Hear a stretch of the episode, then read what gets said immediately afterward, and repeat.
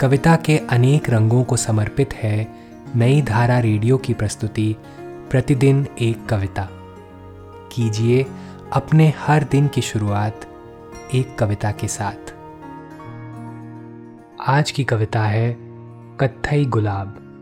इसे लिखा है शमशेर बहादुर सिंह ने। आइए सुनते हैं यह कविता मौलश्री कुलकर्णी की आवाज़ में। कत्थई गुलाब दबाए हुए हैं, नर्म नर्म, केसरिया सांवलापन। मानो शाम की अंगूरी रेशम की झलक, कोमल, कोहरिल, बिजलियाँ सी लहराए हुए हैं। आकाशीय गंगा की झिलमिली ओढ़े, तुम्हारे तन का छंद, गत स्पर्श, अति अति अति नवीन आशाओं भरा।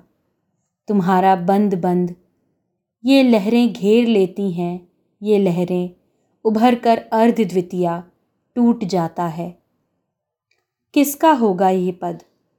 किस कवि मन का? किस तरी तट पर सुना? ओ प्रेम की असंभव सरलते, सदैव सदैव।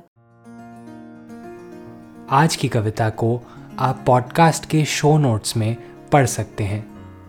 आप जहाँ भी प्रतिदिन एक कविता सुन रहे हैं, वहाँ अपने कमेंट शेयर करना ना भूलें। अगर आप चाहते हैं कि नई धारा रेडियो की यह प्रस्तुति हर सुबह आपके व्हाट्सएप पर आ जाए तो हमें इस नंबर पर मैसेज भेजें। Seven four two eight seven seven five three seven six कल एक और कविता के साथ फिर मिलेंगे।